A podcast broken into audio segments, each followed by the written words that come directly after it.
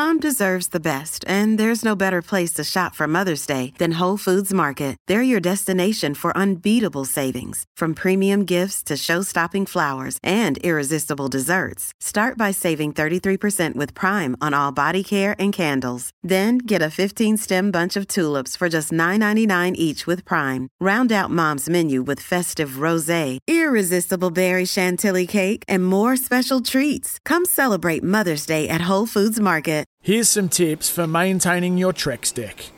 Um, occasionally wash it with some soapy water or a pressure cleaner.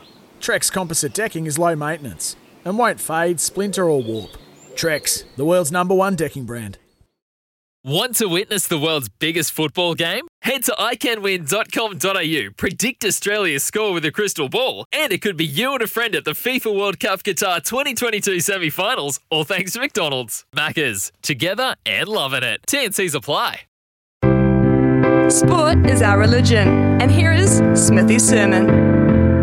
Well, yesterday we analysed and somewhat criticised the relatively weak performance of the USA Eagles against the All Blacks.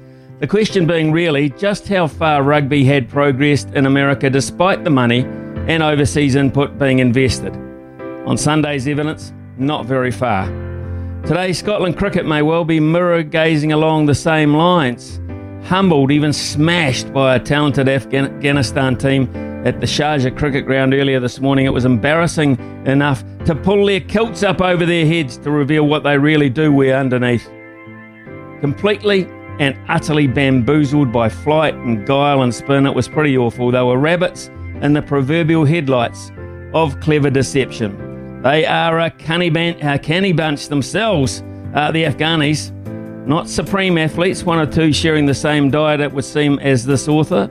They have enough stock in their batting to challenge most and even more in the tweak department. They will concern the big guns the Black Caps will have taken very careful notice, for on Sunday, November the 7th, they have an appointment in their last group game. It will have meaning that fixture too. It must be disconcerting travelling parts of the world playing sport these days under the shadow of this damned pandemic.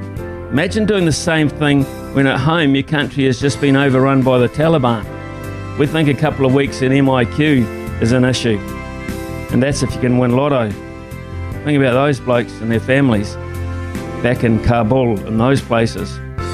Sport does have an incredible reach these days and never better illustrated this morning as I was scrolling through cricket matches to get results and updates. In Ireland, the Brazilian women's team playing Canada. It was a low scoring affair and it was followed by the USA against Argentina.